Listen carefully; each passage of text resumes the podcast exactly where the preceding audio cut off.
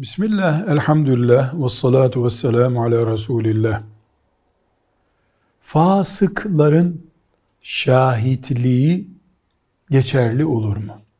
Şahitlik ne demek? Ben bunu gördüm diye mahkemede veya gerekli bir yerde belge olmuş oluyor. Caiz mi? Fasık kim? Büyük günahları işleyen insanlar demek. Kumar, zina, ve bunu gizlemiyor. Bunlara fasık diyoruz. Böyle kimseler Müslüman ama şahitlik yapabilirler mi?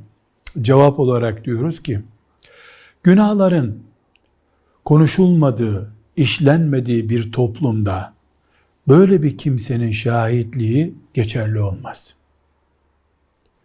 Ama toplum faizinden, zinasından, kumarından, rahatsız olmayacak kıvama gelmişse, bir çürüme varsa, öyle bir toplumda sen fasıksın diye bir insanın şahitliğini reddetmenin bir anlamı olmaz.